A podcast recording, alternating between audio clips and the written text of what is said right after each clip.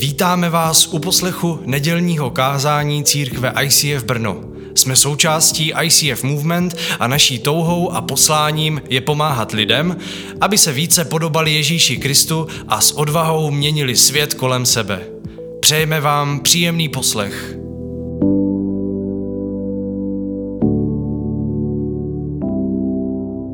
Krásný večer. Vítám vás. Dneska budeme pokračovat v tématu, které jsem otevřel minulou neděli, kdy jsme se eh, začali bavit o druhém příchodu. Druhý příchod Ježíše je jedna eh, z důležitých věcí, protože Ježíš sám o tom často mluvil. Není to jedno místo, kde by o tom mluvil. A minule jsme začali tím, že jsme se ptali na otázku, jestli můžeme poznat, kdy Ježíš má přijít. Říkal jsem různé příklady a zjistili jsme z toho, že to nejde úplně jasně vypočítat podle ničeho, o čem by Ježíš mluvil.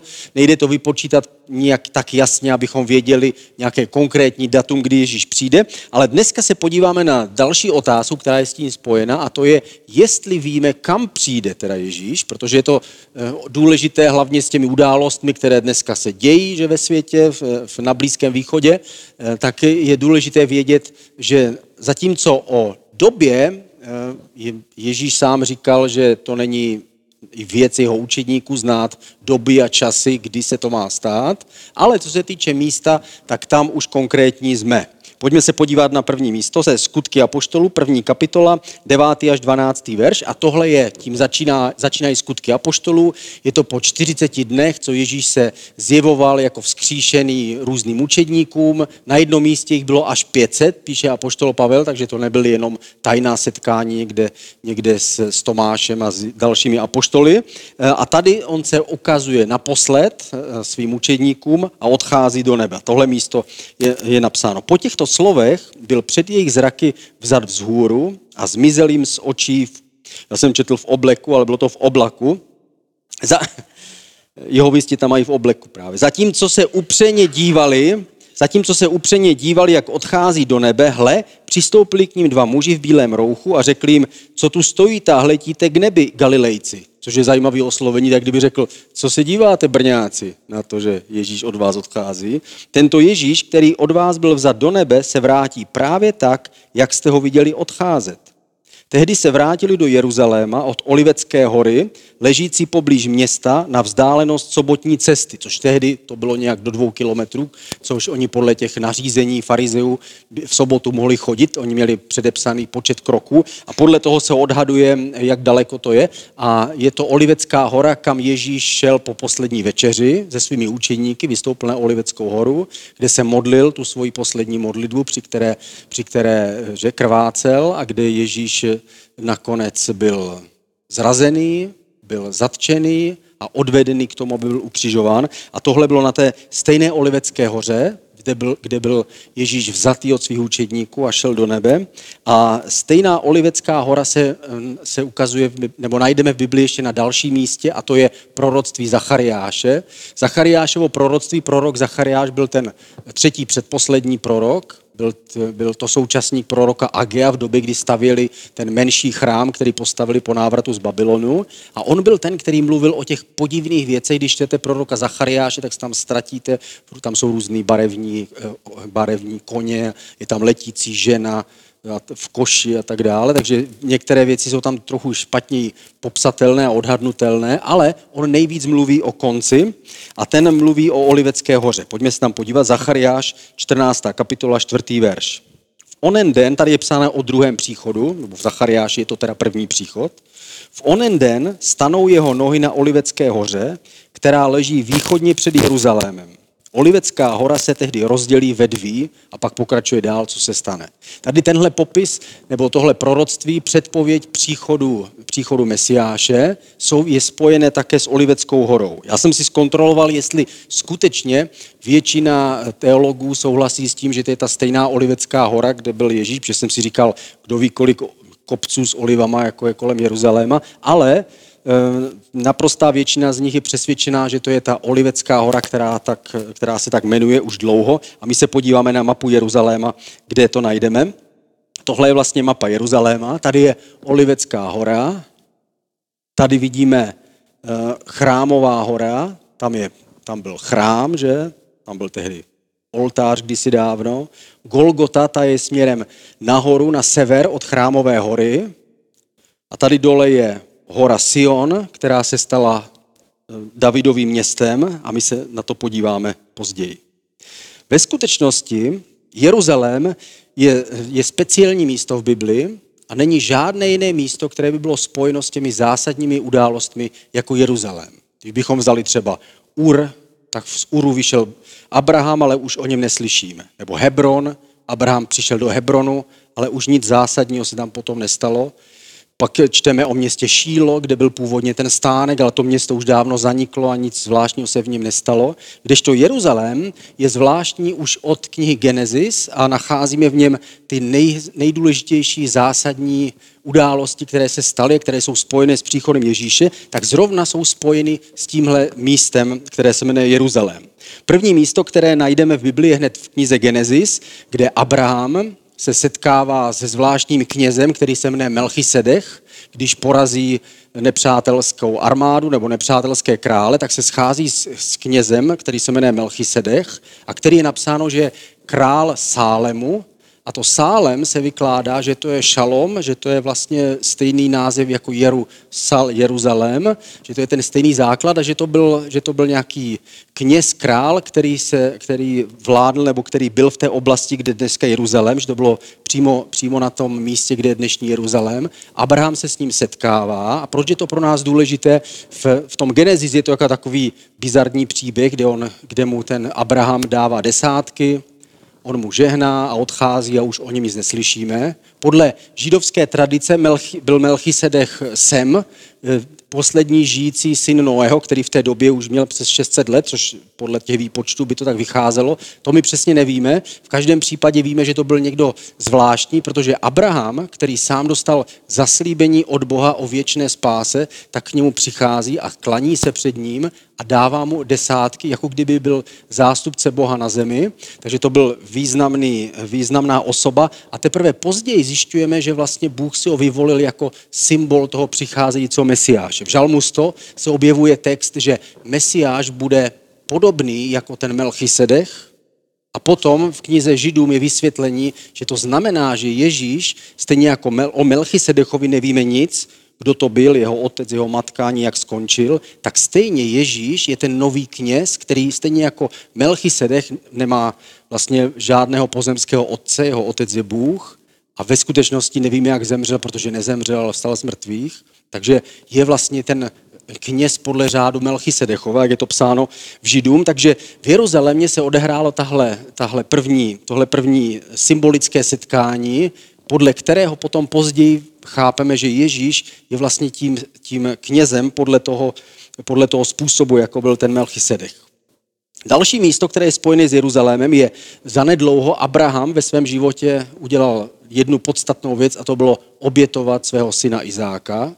Že to byl ten, ta chvíle, kdy Bůh řekl, chci vlastně po tobě jednu důležitou věc, aby si obětoval svého syna. A my víme, že ta oběť se stala vlastně symbolem oběti Ježíš. On zachraňuje toho, Bůh zachraňuje Izáka, takže Abraham ho, ho skutečně nezabil. A je tam napsáno, Bůh zaopatří svoji oběť, nebo Bůh svoji oběť dodá ve správnou chvíli. A on uvidí toho berana, který tam byl uvázlý za rohy v křoví, přivádí ho a ten umírá na místě toho Izáka. Tohle je ten příběh, který je vlastně tím největším velkým symbolem smrti Ježíše, kdy Ježíš je vlastně ta oběť, kterou Bůh zaopatří. On zemře na v poslední chvíli na místě toho člověka. Takže lidé nemusí zemřít, ale můžou žít jako Izák, můžou sejít z té hory toho pozemského života do toho údolí toho věčného života. Takže tady, a to bylo zrovna v zemi, která se jmenovala Moria, on Bůh řekl, běž do země Moria. A tam já ti ukážu horu, na které budeš obětovat svého syna. A my si přečteme, kde byl postavený chrám. Je to druhá letopisům, třetí kapitola, první verš. Šalomoun pak v Jeruzalémě, tohle bylo o tisíc let později, pak v Jeruzalémě začal stavit hospodinův chrám na hoře Moria, kde se hospodin ukázal jeho otci Davidovi na místě, které David připravil na mlatu Aravny Jebusejského. Ten Aravna Jebusejský byl nějaký člověk, který byl Jebusejec, kteří žili dřív v Jeruzalémě a na tom místě on mlátil obilí, bylo to, byl to velký prostor a tenhle prostor on věnoval králi Davidovi, protože na tom místě se Davidovi ukázal anděl, když, když, když umírali v Jeruzalémě lidé kvůli hříchům a tam on David obětoval tu oběť za hříchy, prosil Boha za odpuštění a tam se Bůh zastavil. A on řekl, na tomhle místě, které se jmenuje Moria, my postavíme ten chrám. A to, když se podíváme na ten, eh, teď se tam nepodíváme, když bychom viděli tu mapu, tak hora Moria je ta severní část chrámové hory, to se říká hora Moria a na tom místě vlastně vznikl základ toho Šalamounova chrámu. Další, co je spojené s Jeruzalémem, byl David. David porazil ty poslední, poslední kananejské národy, které žili v té zaslíbené zemi. Ti se jmenovali Jebusejci a strašně křičeli. A, ale David se jich nelekl, dobil Jeruzalém a když dobil Jeruzalém, to bylo v době asi tisíc let před naším letopočtem, tak nazval to město městem Davidovým. On řekl, já přejmenuju to město, už to nebude Jebus, ale bude to město Davidovo a, je nazval, a nazval to hora Sion. A ta hora Sion je místem, které je, které je na jich od Chrámové hory. Tam jsou ty důležité hory, je Chrámová hora, hora Sion, Olivecká hora, Golgota, která je nahoře. A tahle událost se stala a on nazval to město, že od téhle chvíle bude městem Davidovým. A my víme, že Ježíš je král z pokolení Davidova, takže to je jeho město, město Davidovo. A apoštol Pavel citoval jeden, jeden, jedno předpověď proroka Izajáše v knize Římanům. Římanům 11. kapitola 26. až 27. verš. Nakonec však bude spasen celý Izrael, jak je psáno, vysvoboditel totiž přijde ze Sionu, aby od Jákoba odňal bezbožnost. To znamená, aby odstranil hřích. A on přijde z, ze Sionu, z hory Sion. Ta hora Sion je v Jeruzalémě. Pojďme se podívat ještě eh, znova na tu mapu Jeruzaléma. Takže tady je eh, na hoře Ofel, tady se našly, eh, našly archeologické zbytky nějakého opevnění, pravděpodobně jebuzejského, to místo, které dobil kdysi dávno David a David založil, tady je hora Sion a on založil tohle místo, nazval město Davidovo, ze Siona přijde vysvoboditel, nahoru Oliveckou má se stoupit Ježíš. Severní část je hora Moria, kde obětoval Abraham svého syna, kde byl postavený chrám. A nahoře, na sever od chrámové hory kousek je místo, kde, kde je Golgota, kde byl, kde byl Ježíš zabitý. A když se podíváme, tak tam vlastně nacházíme v Jeruzalémě všechno. Nacházíme tam, v tomhle místě se setkal Abraham s tím Melchisedechem, symbolem toho kněze Ježíše nacházíme tam eh, v Chrámovou horu, kde byl obětován Izák Abrahamem, kde byl Ježíš předpovězený jako ta velká oběť. Máme tady horu Sion, kde, kterou ovládl král David a nastavil tam svoje království jako symbolem toho budoucího království Ježíše. Je tam Golgota, na které Ježíš zemřel. Je tam Olivecká hora, odkud odešel do nebe. A je tam Olivecká hora, na kterou ze snova podle toho proroctví má vrátit. V Bibli není žádné jiné místo, které by nám takhle spojovalo všechny symbolické nejdůležitější události spojené s Mesiášem, než je Jeruzalém. Jeruzalém je zvláštní místo také proto, víme, že Ježíš se tam vrátí, ale Jeruzalém je zvláštní, protože je to vlastně brána do věčnosti. Jeruzalém je totiž spojený s věčným zaslíbením, které se nikdy nemůže naplnit v našem přirozeném světě. A tak z toho tušíme, že to místo má nějakou, nějaké, má nějakou roli v tom velkém božím plánu a stává se přemostěním z toho fyzického do toho nadpřirozeného. Když se podíváme do Genesis, do 13. kapitoly, 15. verši, tady je napsáno zaslíbení, které Bůh kdysi dávno dal Abrahamovi. Řekl, všechnu zemi, kterou vidíš, ukazoval mu konkrétní skutečnou zemi, dám tobě a tvému semeni až na věky. Ale my víme, že země netrvá na věky. Že jednoho dne bude nová země a nové nebe a ve skutečnosti bude nový Jeruzalém, ale to zaslíbení o zemi, kterou budou mít až na věky, znamená, že to, co začne na té zemi fyzicky, přejde do toho věčného způsobu života, do toho věčného nového světa. To znamená, Izrael je spojený s tím, co se stane v budoucnosti. Ne proto, že by Izraelci samotní byli lepší lidé než, než jiní, oni jsou úplně stejně skorumpovaní jako všichni ostatní politici na celém světě a nejsou o nic lepší, nevyhýbají se jim hříchy, jejich modlitby nejsou slyšitelnější Bohu nebo něco, ale mají svoje konkrétní místo v božím plánu a Bůh s nimi zamýšlí, zamýšlí, aby ukázal všem svoji velikost. Tady čteme o tom, že on dal tu zemi na věky, ale potom pokračujeme dál a v druhém letopisu v 7. kapitole 16. verši je napsáno, tohle je, tohle je místo, kdy Šalamoun postavil chrám a Bůh k němu promluvil a řekl, nyní se ten, jsem tento dům vyvolil a posvětil, aby v něm mé jméno zůstalo na věky. Mé oči i mé srdce tam zůstanou navždy. Ale my víme, že ten chrám už dávno zmizel. Ten chrám už tam není Šalamounův, pak byl postavený ještě jeden, ten už je taky zničený, pak byl postavený ještě jeden, ten už ten byl taky zničený. Ale přesto tohle slovo platí dál. Na tomto místě, a to mluvíme o té chrámové hoře, na tomto místě já budu mít svoje oči a svoje srdce na věky. To znamená, že pokud se díváme do věčnosti, tak je vidíme fyzicky přes to, co se děje v Izraeli a v Jeruzalémě.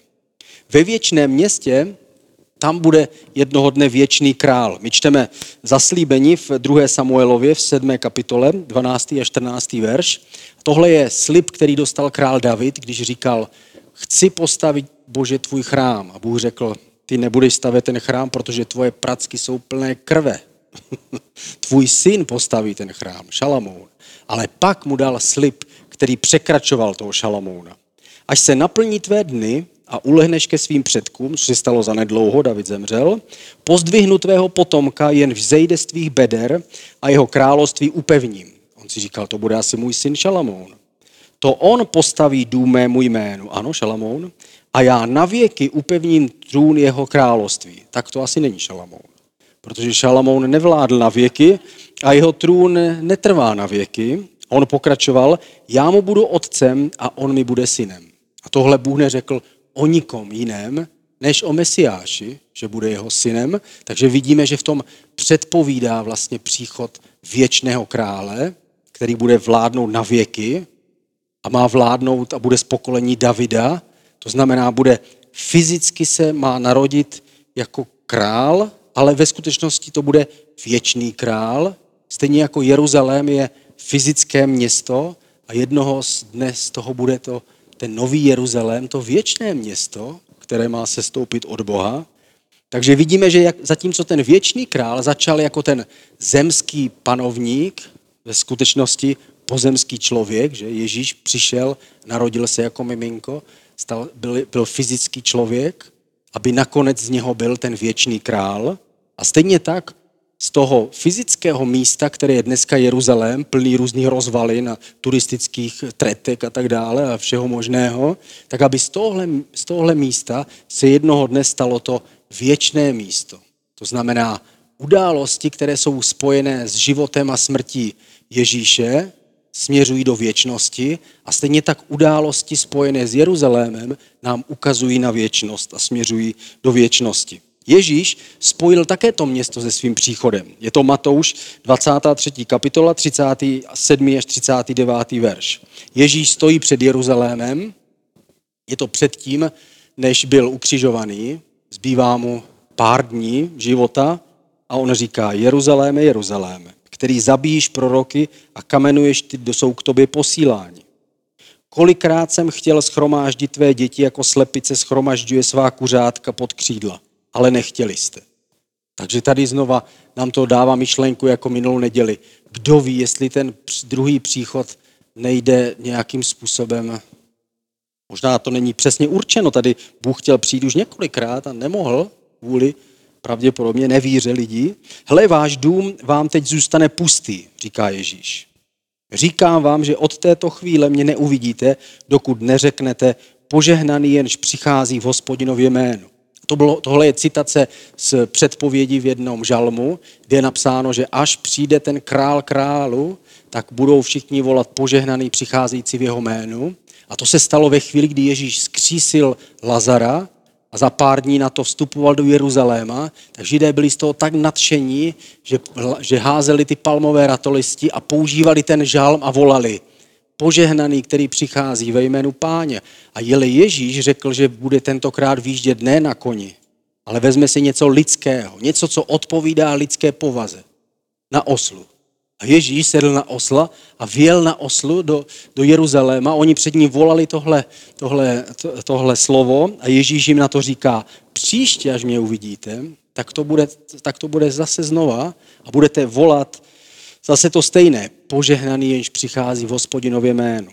Ale příště už Ježíš nepřijede na oslu. Příště už nepřijede jako člověk, který přišel si stoupnout na naše místo. Příště už přijede jako Bůh, který nás přišel vytáhnout na jeho místo. Jako ten, ne který se ponížil, ale jako ten, který nás povýší. Jako ten, který nás promění do svého obrazu. A tenhle král znova přijíždí. A máme v Jeruzalémě je, je brána, kterou Ježíš přijel. Ta brána se jmenuje Golden Gate, zlatá brána. Pojďme se podívat na tu fotku. A ta, tohle je ta brána, Tohle je skutečná brána v Jeruzalémě, kterou Ježíš projel na oslu. A tahle brána byla uzavřena z bezpečnostních důvodů a v roce 1541 byla zazděna a od té doby už nebyla nikdy otevřena. Jeden důvod je bezpečnostní a druhý důvod je ten, že neustále v Jeruzalémě žili něk, někteří židé, kteří věřili, že tou bránou má přijet Mesiáš.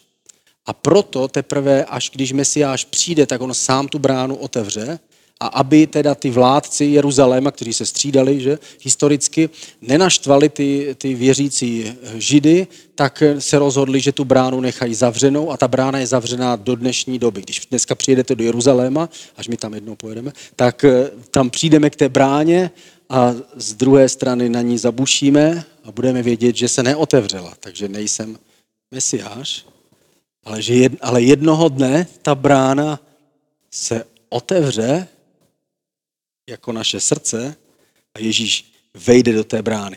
Kdy skončíme tím, jak končí celá Bible, celá Bible končí zvláštní knihou Zjevení, Kniha zjevení by se dala, my, jsme, my samozřejmě křesťani si libujeme v těch jednotlivých popisech, takže se snažíme jakoby zaměřit se víc na ty popisy, vždycky, kdo to je Hitler, nebo kdo prostě, koho tam najdeme, ale ve skutečnosti, když od toho odhlédneme, od těch detailů a od těch věcí, kterým nerozumíme, tak zjistíme, že kniha zjevení není nic jiného, než popis přijíždějícího krále. Je tam, začíná to tím, že Ježíš sedí na pravici svého otce, tam, kde sedí teď, a že přichází anděl a říká, kdo může otevřít tu knihu smlouvy, kdy konečně bude zúčtováno. Ten, kdo věří, dostane všechno, ten, kdo Ježíše odmítl, bude souzen za jeho hříchy. Kdy konečně, kdo může otevřít tuto knihu? A Ježíš se postaví a říká, on je ten. Pojďme se podívat, jak to, jak to začíná. Přicházející král v knize zjevení. On říká, je tady někdo, který je lev z pokolení Juda. Kořen Davidův. To znamená král, který je z pokolení Davidova. A tenhle král se postaví, jako kdyby mladý princ se postaví vedle krále, který vládne v zemi a řekne, jsem připravený převzít vládu. A tehdy rozlomí postupně ty pečeti na té knize, to provází různé události, který, o kterých my nevíme, a pak otevírá tu knihu a říká, je čas, aby ti, kdo žili spravedlivě, dostali odměnu spravedlnosti, aby ti, kteří nežili spravedlivě, byli potrestáni. A ozve se jedna trubka za druhou. A to je příchod krále. Král vstupuje a my ho vidíme v 11. kapitole, kdy, kdy to končí sedmá trubka a tady se, tam se ozve. Království světa se stala královstvím našeho pána a jeho mesiáše, jenž bude královat na věky věků. Takže byl prohlášený jako králem pak je ďábel svržen na zem, že dochází k těm událostem, na kterými se nejvíc těšíme, jo, prostě utrpení a antikrist a tak dále. A potom nakonec všechno končí tím, že Ježíš nakonec přijíždí na bílém koni, už to není šedivý oslík, ale je to zářivý kůň a za ním jedou, jede ta nebeská vojska a on má na svém rouchu a na svém boku, který byl probodnut za naše hříchy, má napsáno král králů a pán pánů. Kvůli vám se stal obětí, která měla ro- probodený bod a kvůli nám se stal králem, abychom my mohli vládnout spolu s ním. Celá kniha zjevení končí poslední části ve 22. kapitole, kde je napsáno a budou královat společně s ním. Všechno končí společnou vládou s tím králem, který se jmenuje Ježíš. A to všechno je spojeno zvláštním způsobem s tím městem Jeruzalém. Dneska my Jeruzalém vidíme fyzicky, ale vidím, víme, že jednoho dne se to převrátí do, toho, do té věčnosti, kdy Ježíš přichází a když se otevírá další kapitola našeho bytí. My na jednu stranu si těšíme, aby už to bylo teď, a na druhou stranu se obáváme, aby to bylo teď. Takže jsme rozpolceni, protože čteme tam o těch špatných věcech a čteme o těch dobrých věcech. Ale v každém případě víme, že jednoho dne Ježíš tam přijde. To je důvod, proč bude a v budoucnosti ještě víc um, tolik eh, tlaku a tolik eh, událostí kolem Blízkého východu, protože to souvisí nejenom s obyčejnou lidskou hloupostí a nespravedlností a tak dále, jako, jako kdekoliv jinde, ale také to souvisí s těmihle událostmi a to je, že Ježíš Kristus přijde znova do Jeruzaléma a že nějakým způsobem bude královat a vládnout a nás to uvede do další nadstavby toho božího plánu. Pojďme se modlit společně. Ježíši, tak ti děkujeme za to, že je tolik věcí, které třeba nerozumíme, ale jsou věci, kterým rozumíme ve svém srdci a to je, že ty jsi s námi, že nás nikdy neopustíš. Děkujeme ti, že ty jsi ten král. Modlíme se, aby jsme byli připraveni na ten tvůj plán a tvůj záměr. Modlíme se, abychom mohli rozumět a chápat tomu, čemu máme, Ježíši. Tak se modlíme za ty události na Blízkém východě, v Izraeli a my víme, že jsou to obyčejní lidi jako my, se všemi chybami a hříchy, ale modlíme se za tvůj plán, aby se naplnil ve správnou chvíli a modlíme se, aby se všechno odehrálo tak, jak ty si přeješ. Modlíme se za tu Oliveckou horu a všechny ty místa, které ty si vyvolil a které mají to svoje místo ve tvém záměru. Tak se modlíme, aby si nám dal porozumění a pokoru, kterou potřebujeme. Amen.